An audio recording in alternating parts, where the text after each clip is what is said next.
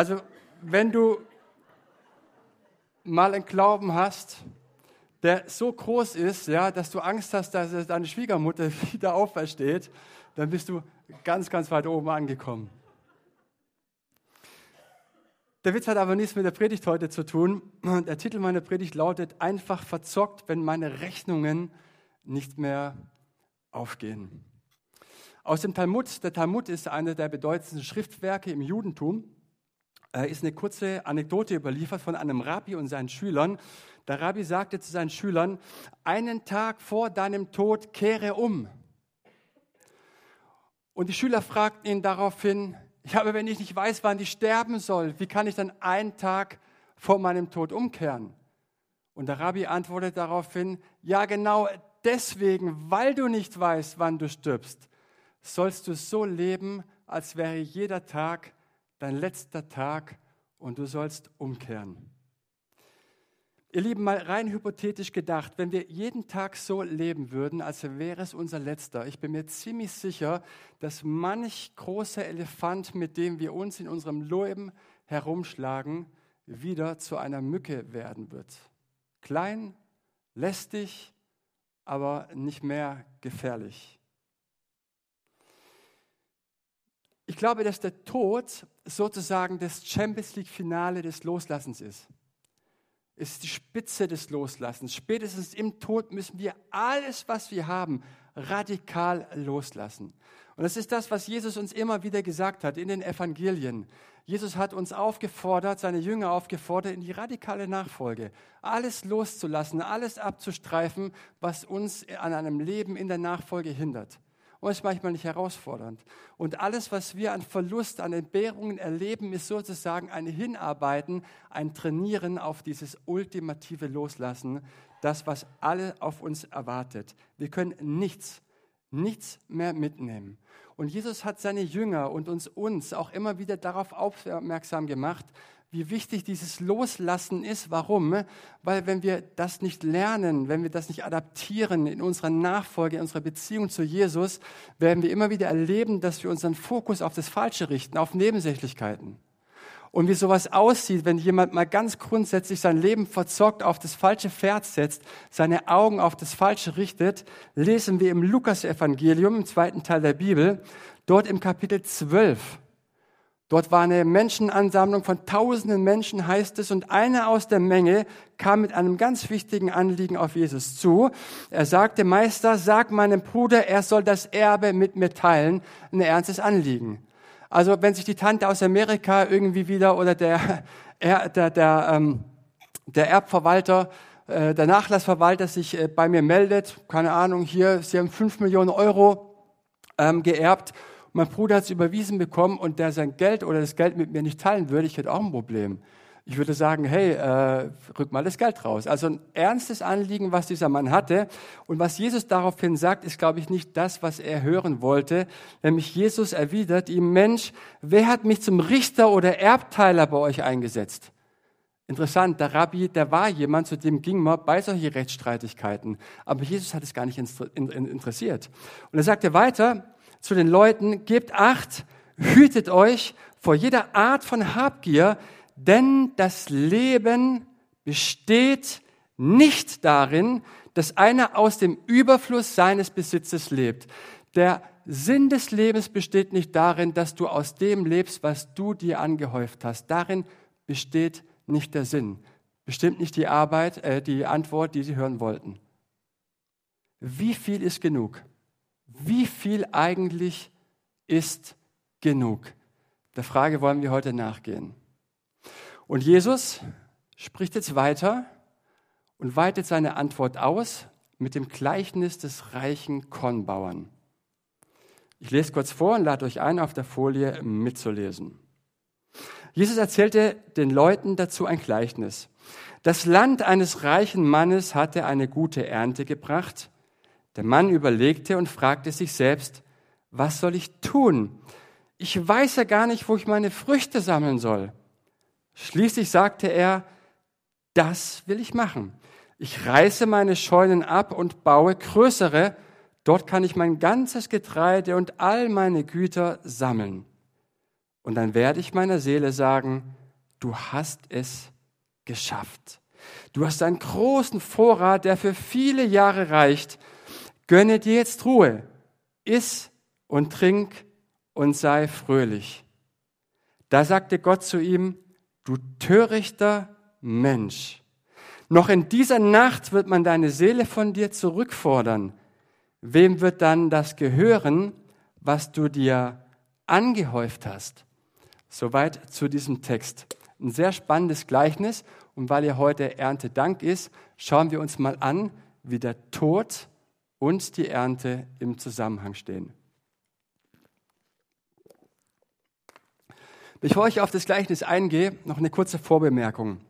Die Bibel kennt Lebensveränderung, und zwar anders ausgedrückt, Lebensveränderung durch die Bibel geschieht auf zweifache Art und Weise. Das erste ist Offenbarung. Offenbarung bedeutet, dass das Wort Gottes, die Bibel, geistinspiriert sind. Die Worte sind geistinspiriert.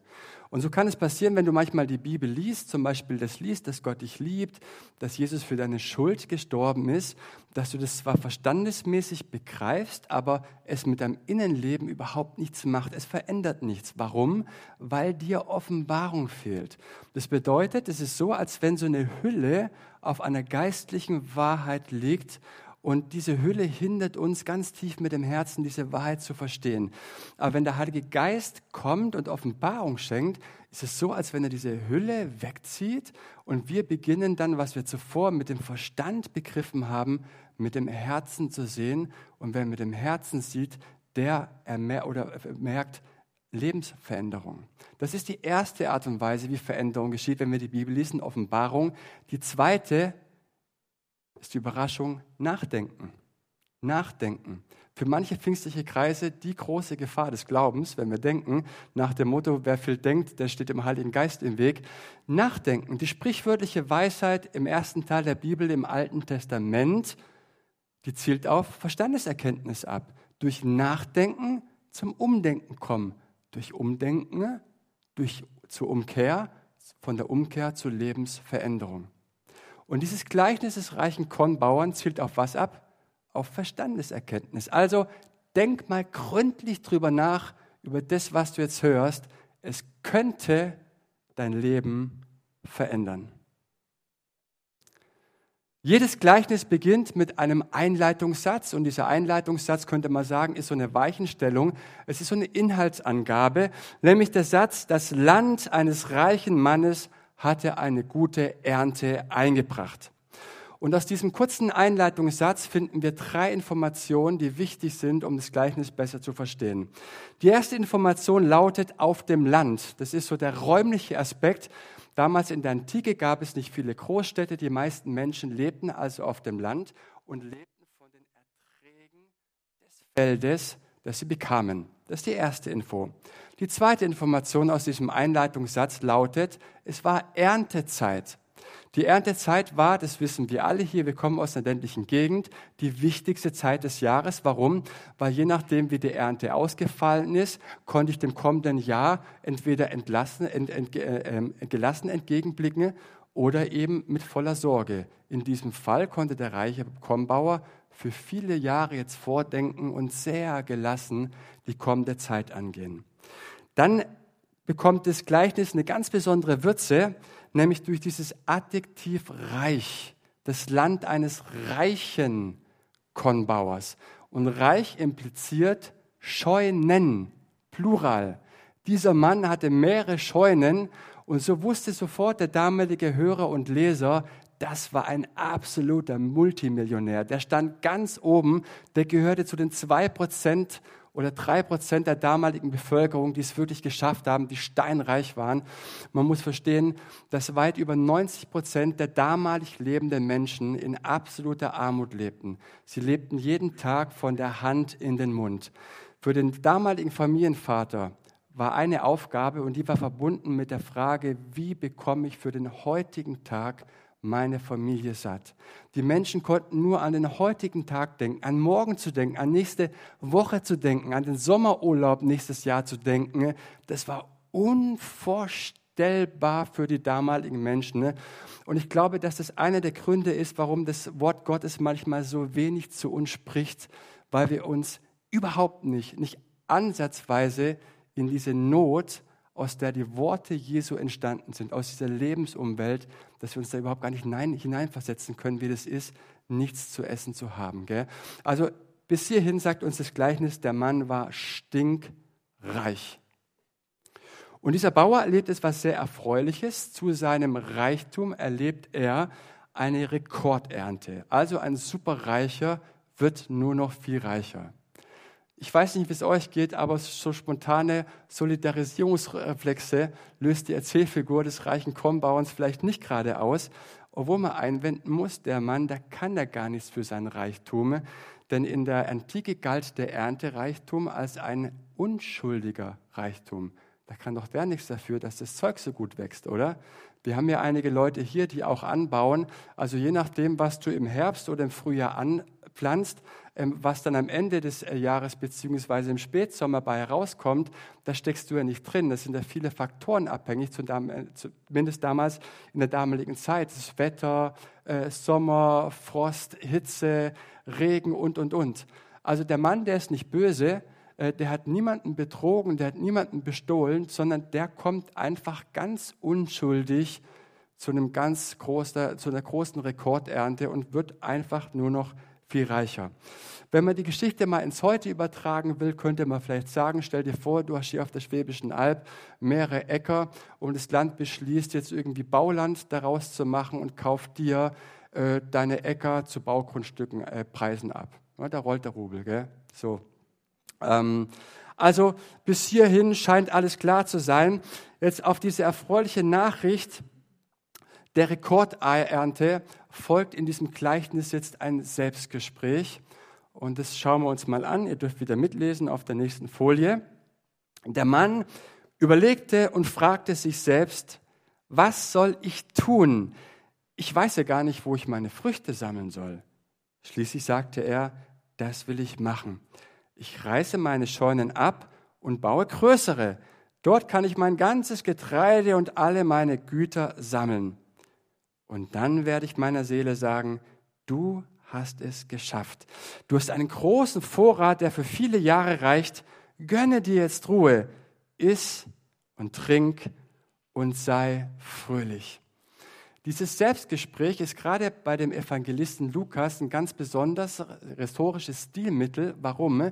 Denn über das Selbstgespräch kommen wir jetzt an das Innenleben des Kornbauers heran, an seine Gedanken. Die Bibel sagt uns, so wie der Menschen im Herz denkt, so ist er.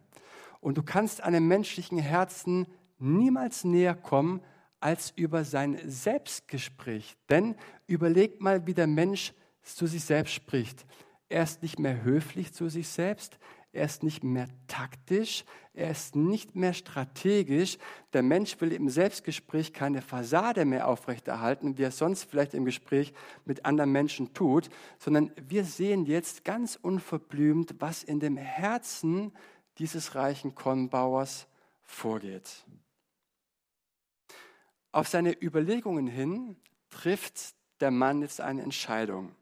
Ich reiße meine Scheunen ab und baue größere, Dort kann ich mein ganzes Getreide und meine Güter sammeln. Er wird also von der Logik des Profits geleitet. Ist diese Entscheidung schlecht, die er getroffen hat? Nein, natürlich nicht.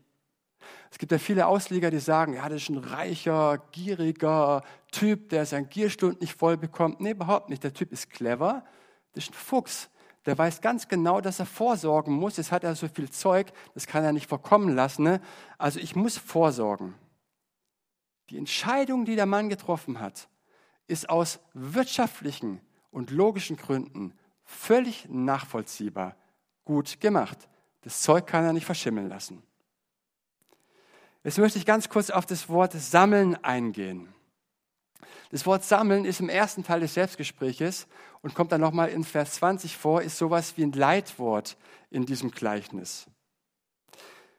Es gibt es Menschen, die von Haus aus ja nicht viel haben, die nicht reich sind und jetzt vielleicht denken könnten, okay, naja, beim Sammeln, da klinge ich mir jetzt gedanklich aus, ich habe ja nichts, was ich sammeln könnte, also spricht dieses Gleichnis nicht zu mir. Ich möchte dich ermutigen, gedanklich noch ein bisschen da zu bleiben, denn egal wer du bist und egal was du hast, wir Menschen, wir sind Sammelnde.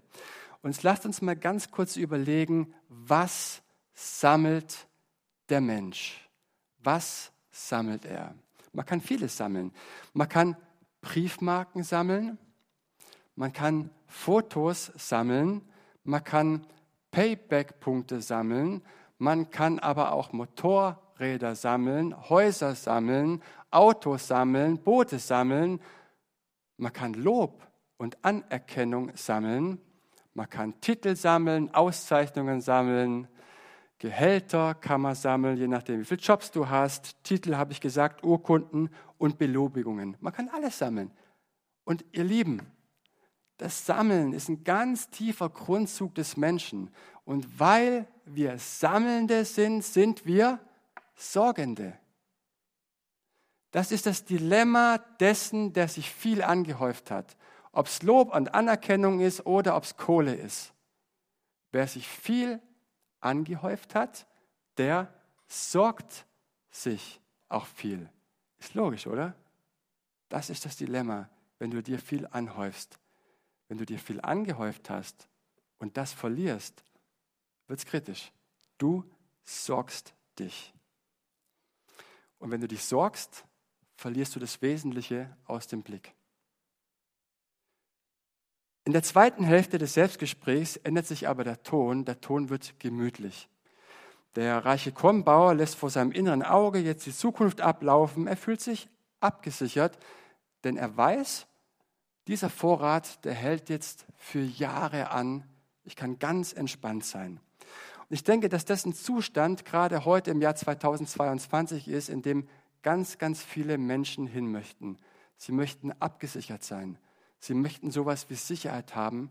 Und ich glaube, dass es auch ein Stück weit ganz normal und nachvollziehbar ist. Jeder Mensch hat ein enormes Bedürfnis nach Sicherheit. Das sehen wir an der Versicherungsbranche in Deutschland. Ich habe das mal nachgelesen. Ne? Die Deutschen haben rund 457 Millionen Versicherungspolicen abgeschlossen.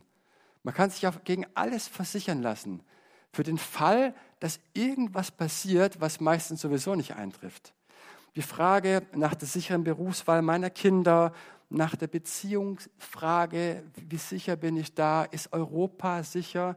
Das ist ja auch so eine ganz große Frage, die wir uns nach 70 Jahren Frieden ganz groß dieser Tage stellen. Wenn wir was auf dem Konto haben, dann fühlen wir uns abgesichert. Also die Sicherheit ist ein ganz großes Bedürfnis des Menschen. Ja? Und Sicherheit zu haben, ist grundsätzlich nicht schlecht. Aber das Selbstgespräch des Kornbauers verrät uns jetzt, dass das Bedürfnis des Menschen alleine nach Sicherheit nicht alleine das ist, sondern die Sicherheit soll dazu dienen, dass wir unser Leben genießen. Prediger im Alten Testament, isst, trink, ruh dich aus und genieß dein Leben. Dieser Kornbauer ist kein schlechter Typ. Der, der macht nichts Verkehrtes. Er will zufrieden sein und das wollen wir alle. Und Sicherheit ist unserer westlichen Kultur die Voraussetzung für Lebensfreude und Lebensglück. Und genau diese Tatsache macht so viele Menschen heute im Jahr 2022 so nervös, weil mit der bedrohenden Gefahr ist die Sicherheit auch in Gefahr. Und wenn die Sicherheit in Gefahr ist, ist ja auch das Lebensglück und die Lebensfreude in Gefahr. Aber ein kleiner Blick über den Tellerrand hilft uns zu verstehen, dass es auf der Welt Länder gibt und Menschen, die leben nie in Sicherheit. Die leben nie in Sicherheit. Ich war damals in Furtwangen im Asylkreis tätig, war im Sprachcafé. Wir trafen uns da mit Flüchtlingen aus Syrien, aus Menschen aus der ganzen Welt. Und ich kann mich erinnern an einen Afghanen, der war 14 Jahre alt und der hat mir erzählt oder im Kreis erzählt, dass er ähm, in so einer Taliban-Hochburg gelebt hat, wo ständig irgendwelche Anschläge waren. Er sagte, ich ging zur Schule und ich wusste nicht, ob ich am nächsten Tag oder an diesem selben Tag noch nach Hause komme. Und er wurde äh, auf der Flucht von seinen Eltern getrennt. Der Vater wurde erschossen ne? und die äh, Familie ist in der Türkei hängen geblieben und er kam nach, alleine nach Deutschland. Und er erzählt so und hat gesagt, und trotzdem haben sie gelernt zu lachen. Trotzdem, obwohl sie nicht sicher waren, haben sie gelernt zu lachen. Warum? Weil uns die Bibel von vorne bis hinten erzählt, du kannst unabhängig von deinen Lebensumständen glücklich sein. Deine Lebensumstände sind nicht das Maß, das darüber bestimmt, wie gut es dir geht. Können wir da vielleicht einen Amen sagen? Unsere Lebensumstände, egal wie sie aussehen, bestimmen nicht mein Lebensglück. Das sagt uns die Bibel von vorne bis hinten und lässt uns in keiner Sekunde darüber im Unklaren. Und ich finde es einfach so stark. Und so reden wir immer wieder zu uns selbst in unseren Selbstgesprächen, wenn ich mal finanziell unabhängig bin, na dann geht es mir besser. Wenn ich mal groß bin und mein eigenes Geld verdiene, wenn ich mal meine Ausbildung, mein Abitur, mein Studium beendet habe, dann geht's Leben richtig los. Wenn ich mal einen Mann oder eine Frau habe, dann bin ich endlich glücklich. Wenn ich mal Kinder habe, wenn ich mal ein Haus gebaut habe, wenn die Kinder mal aus dem Haus sind, wenn ich mal in Rente bin und, und, und. Ihr kennt das vielleicht alles, oder? Und so träumen wir, wir, wir fantasieren und, und, und leben so in Wolkenkuckucksheim und denken, Mensch, wenn irgendwann mal dann. Und wisst ihr, in diesem Gleichnis wird es dieser Kornbauer sehr unsanft in seinen Träumen unterbrochen. Denn Gott meldet sich jetzt zu Wort. Und weißt du, wenn Gott in mein Leben, in unser Alltag reinspricht, dann spricht er nicht immer nur rein, weil er mir sagen will, wie toll ich bin und wie lieb er mich hat, sondern weil er mich korrigieren will. Und wenn Gott mich korrigiert, kann es sein, dass meine Berechnungen, die ich so anstelle, nicht mehr stimmen. Gott meldet sich also in diesem Gleichnis und tut diesen reichen Kornbauern in seinem Selbstgespräch, in seinen Träumereien sehr unsanft unterbrechen. Also stell dir jetzt mal vor, du sitzt im Büro am Schreibtisch und planst dein Leben. Du träumst so und sagst, ja, hier muss ich noch ein Haus bauen, da baue ich auch noch ein Haus, dann kaufe ich mir da meine Segelyacht, dann müssen meine Kinder eine gute Ausbildung haben, studieren gehen, die beste Uni, die es gibt. Gell? Dann der Kevin träumt von seiner G-Klasse, am besten noch vom Bravus umgebaut. Also du träumst so und auf einmal wirst du schroff unterbrochen mit den Worten, du Narr. Man kann auch übersetzen mit du Idiot oder du dummer Mensch. Das irritiert ein bisschen. Und es irritiert noch viel mehr, wenn du realisierst, dass Gott es ist, der so redet. Stell es mal vor, Gott redet und krätscht ganz, ganz schroff in mein Leben, in meine Überlegung rein mit den Worten, du Idiot. Ich meine, darf Gott mit mir so reden? Oder ist Gott nur der liebe, liebe Gott, der mir immer nur sagt, wie toll ich bin und wie lieb er mich hat? Darf Gott mich unterbrechen in meine falschen Berechnungen mit den Worten, du Dummkopf. Darf er das? Ich meine, das Wort Gottes sagt uns, dass wir von jedem Wort leben, das aus Gottes Mund kommt. Von jedem Wort. Gilt es auch für diese Worte? Könnten wir mal einen Tag lang mit den Worten leben, du Idiot. Stehst morgens auf und sagst dir mal, du Idiot. Dann gehst du Kaffee trinken und sagst dir, du Idiot. Beim Mittagessen, du Idiot. Beim Kaffee später wieder, nachmittags, du Idiot. Um zum Abend zu Bett gehen, du Idiot. Zugegeben, wäre ein bisschen schräg, oder? Aber ihr Lieben, zu wem spricht denn Gott so? Zu wem? Spricht er so zu den Aussätzigen, zu den Sündern, zu den Leuten, die zerbrochenen Herzen sind? Nee. Sondern Gott redet so zu einem Menschen, der gerade dran ist, sein ganzes Leben aber so grundsätzlich zu verzocken der dran ist, sein Pferd ganz grundsätzlich aufs Falsche zu setzen. Und der Mensch, der braucht es vielleicht auch mal, dass er ganz unsanft mit den Worten unterbrochen wird, du Idiot. Und auf die unsanfte Unterbrechung des Selbstgesprächs durch das Wort du nah sagt Gott zu ihm noch in dieser Nacht wird man deine Seele von dir zurückfordern. Wem wird das gehören, was du dir angehäuft hast? Der Mann, der wird jetzt mit seinem Tod konfrontiert. Ihm wird der Tod vor Augen gestellt. Es gibt einige Leute, die vor im Angesicht des Todes schon zum Umdenken gekommen sind. Hier wird keine Angst verbreitet, sondern der Mensch soll ins Nachdenken kommen das Wort fordern oder zurückfordern, was hier steht, im griechischen Urtext, in dem das Neue Testament geschrieben worden ist, da steht das Wort hapeteo. Und dieses Wort hapeteo ist jetzt nicht so ein Autor oder bedeutet nicht ein autoritäres, unberechtigtes Fordern, sondern ist ein Fordern, wie als wenn man ein Darlehen, das man dir gegeben hat, von dir zurückfordert. Dieses eine Wort hapeteo, fordern, lehrt den Hörer und Leser des Evangeliums eine ganz wichtige Sache. Du bist nicht Eigentümer deines Lebens. Dein Leben gehört nicht dir. Man wird es von dir wieder zurückfordern. Und dann wird zusammengerechnet. Dann die letzte Frage. Wem wird das alles gehören, was du dir angehäuft hast? Dein Besitz, deine Statussymbole. Wer bist du noch, wenn du alles verloren hast? Wenn deine Identität in dem steckt, was du dir angehäuft hast, dann hast du im Tod keine Identität mehr. Dann bist du niemand mehr. Und vielleicht meint die Bibel genau das mit Hölle. Du bist niemand mehr. Der Tod ist das letzte Entkleiden, sagt man so schön, von dem, was wir uns angehäuft haben. Wer bist du ohne das Angehäufte? Bist du denn überhaupt noch jemand? Existierst du als Person? Bist du noch jemand? Die Frage stellt uns der Tod selbst. Es ist immer die Frage nach dem Haben und dem Sein.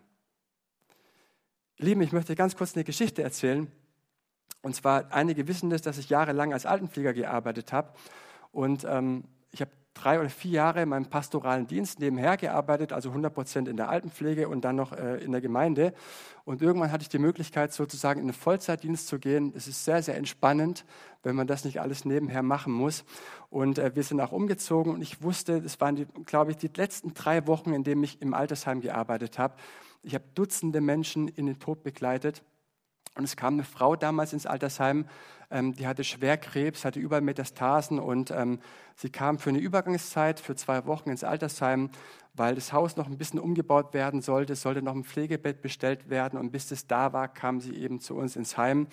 Und ähm, ich habe die Frau kurz kennengelernt. Ich war nicht so oft bei ihr, weil ich in einem anderen Bereich zugeteilt war.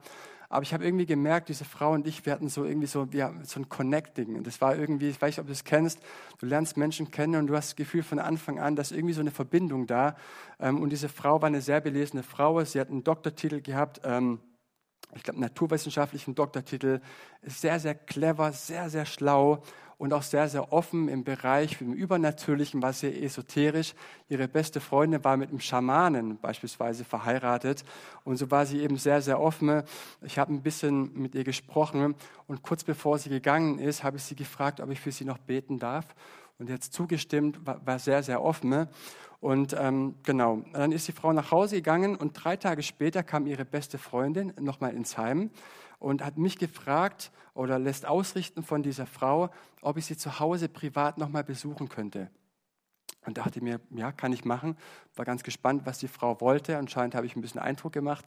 Und ähm, dann, dann ging ich zu der Frau nach Hause und ähm, kam dann so an, ans Pflegebett ran. Sie war so im Bewusstsein, war noch ganz klar und hat sie mich gefragt, ob ich sie beerdigen könnte, ob ich eine, eine, eine christliche Beerdigung machen könnte, eine christliche Predigt. Und da habe ich sie gefragt, aber ich kenne sie doch gar nicht so und sie kennen mich doch gar nicht, sie wissen gar nicht, wer ich bin. Und erzählt die Frau, und das werde ich mein Leben nicht vergessen. Sie sagte, wissen Sie, ich weiß so vieles, ich wusste so vieles. Ich habe mir so viele Lebenstheorien zusammengebastelt, aber ich weiß nichts mehr. Ich, ich weiß jetzt nichts mehr. Ich weiß nichts mehr. Die Frau hat wirklich am Ende ihres Lebens, dem Tod vor Augen, alles, alles, was sie hatte, alle Lebenskonstrukte, alle, alle Berechnungen fürs Leben, alles radikal über Bord geworfen. Und ich fand das so fasziniert. Aber sie sagte mir, als sie für mich gebetet haben, das eine wusste ich, das will ich, das will ich. Und sie hat mich gefragt, was, was kann man denn predigen an so einer Beerdigung? Was gibt es denn da in der Bibel? Und dann habe ich zu ihr gesagt, es gibt relativ viel in der Bibel, aber wissen Sie, ich könnte Ihnen einen Vorschlag machen. Ich habe zu ihr gesagt, es gibt für mich so ein Gleichnis.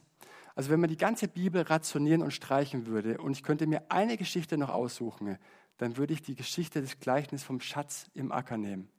Und ich habe es erklärt und den Sinn des Gleichnisses und habe zu ihr gesagt, wissen Sie, das Gleichnis vom Schatz im Acker sagt uns, wer in seinem Leben einen Schatz gefunden hat, der einem noch viel wichtiger ist als sein eigenes Leben, viel wichtiger ist als alles, was wir uns angehäuft haben und an dem wir festhalten, der kann loslassen.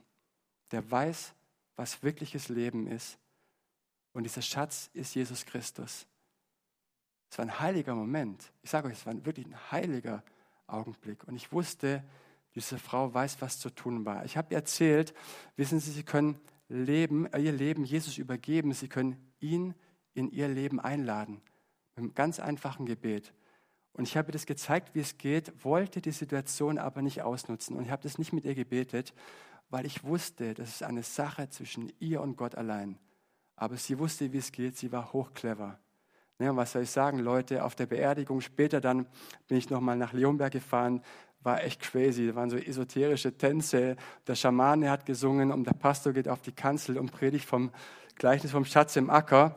Und ich habe den Leuten erzählt, wisst ihr, wenn ihr in eurem Leben was gefunden habt, wie ich gerade eben gesagt habe, diesen Christus, er ist das Beste.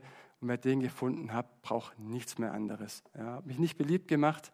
Ich habe mich selten so unerwünscht gefühlt. Aber wie gesagt, es war so stark, das zu erleben, im Angesicht des Todes, wie jemand alles über Bord wirft. Und ich glaube, ich habe es gerade eben gesagt, der Tod entkleidet uns von all unseren Lebenslügen. Und ihr Lieben, ich glaube, nein, ich weiß, wir werden einige von Lebenslügen mitbringen. Einige. Was wir uns vorgemacht haben, was wir geglaubt haben, sein zu müssen und auch wollten, das wird einiges sein.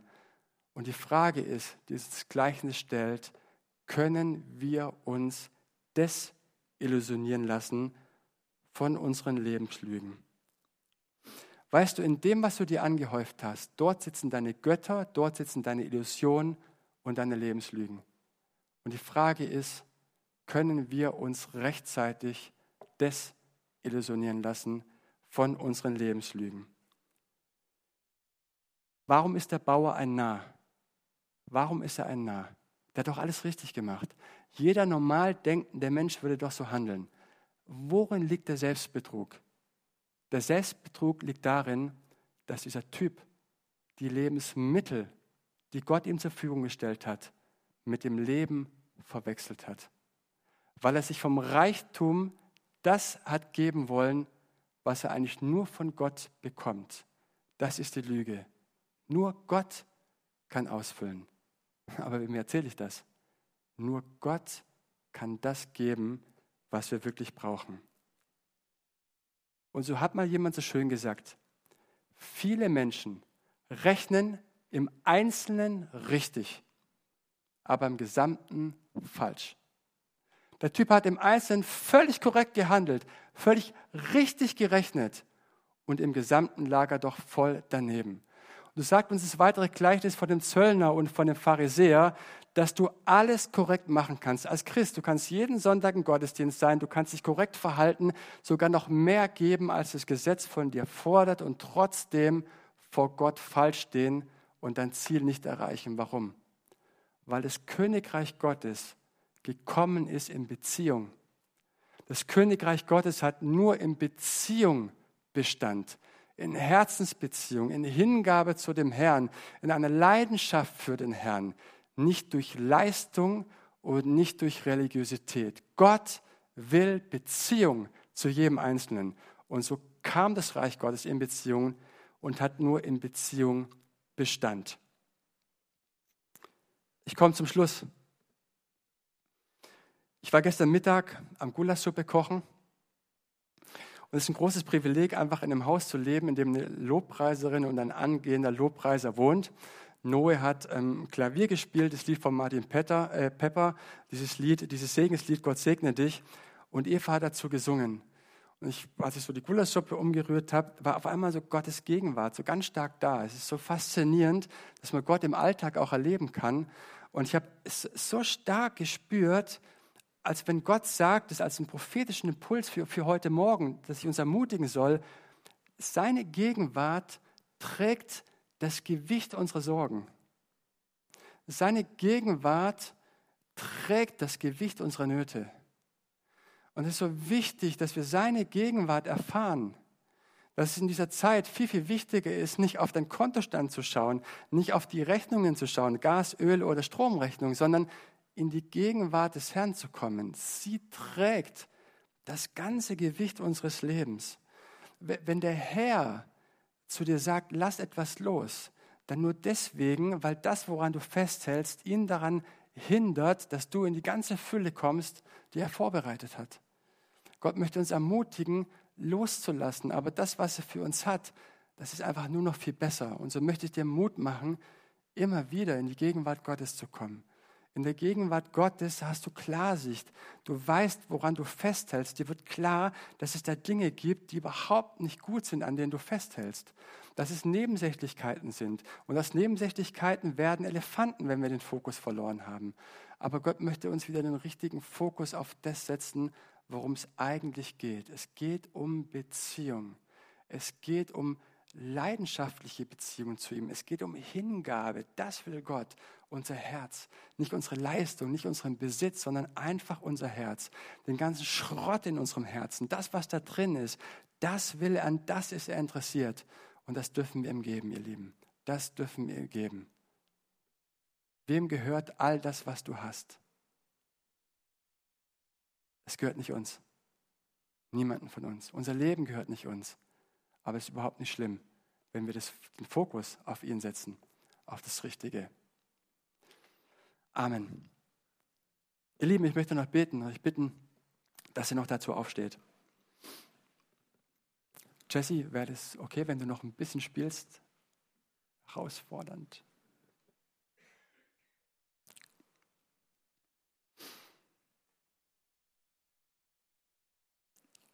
Herr Jesus, ich danke dir von ganzem Herzen dass du unser Herr bist. Und ich danke dir für dein Wort, das immer wieder auch herausfordernd ist, aber uns konzentriert einfach auf das Wesentliche. Auf das Wesentliche, wer wir sind, nicht auf das, was wir haben. Es ist oftmals die Frage um das Haben und um das Sein. Du kennst uns Menschen und beides ist oft schwierig für den Menschen. Entweder er ist oder er lebt von dem, was er hat. Beides ist trotzdem möglich. Und ich danke dir, Herr Jesus, dass du uns so reich beschenkt hast. Ich danke dir, dass wir heute Abend wissen, was wir essen. Ich danke dir wirklich von ganzem Herzen dafür. Ich danke dir für meine Brüder und Schwestern. Einige sind hier, die nicht die Not haben, die wirklich existenziell betroffen sind von der Energiekrise. Ich danke dir dafür. Wir dürfen dankbar sein für das, was wir haben. Du hast uns so reich beschenkt und es ist gut. Wir danken dir, Herr, dass wir clever sein dürfen, dass wir vorsorgen dürfen. Wir danken dir dafür, dass wir auch ganz unschuldig zu Besitz kommen dürfen. Wir danken dir dafür. Und du gönnst uns all das, was wir haben. Das ist so wichtig. Du kennst aber auch die große Gefahr, dass all das, was wir besitzen, was wir uns angehäuft haben, dass das zum Eigentlichen wird. Dass wir unsere Identität aus dem ziehen, was wir uns angehäuft haben. Und da beginnt die Lüge die große Lebenslüge. Wir bilden uns so viel ein auf das, was wir haben. Und du möchtest uns immer wieder zu dem Sein zurückführen, zu dem kindlichen Sein, zu dem, wer wir vor deinen Augen sind. Denn du liebst mich und genau deswegen bin ich. Das, was mich ausmacht, ist, dass du mich voraussetzungs- und bedingungslos liebst. Das ist meine Identität. Und so bitte ich dich, dass du uns immer wieder neu daran erinnerst, da, wo wir unseren Fokus auf das Falsche setzen, dass wir auf das setzen, was du uns schenkst, was du uns gibst. Und dass wir mit einer großen Dankbarkeit in unser Leben geben dürfen über das, was du uns gegeben hast. Du möchtest Herzensbeziehung, Jesus. Und du lädst jeden Menschen zu dir ein in dein Reich. Das können wir tun mit einem ganz einfachen Gebet. Jesus, ich gebe mich dir ganz hin. Ich gebe mir, dir mein Leben. Ich lasse alles, alles zurück, weil ich weiß, dass du das Beste, das Schönste, das Großartigste, das Wertvollste bist, was ich jemals gesehen habe. Und ich nehme dich an in mein Leben. Ich lade dich ein in mein Leben. Und so möchtest du jedem begegnen. Das dürfen wir tun. Und so preise ich dich von ganzem Herzen, dass du uns begegnest und uns nachgehst. Amen.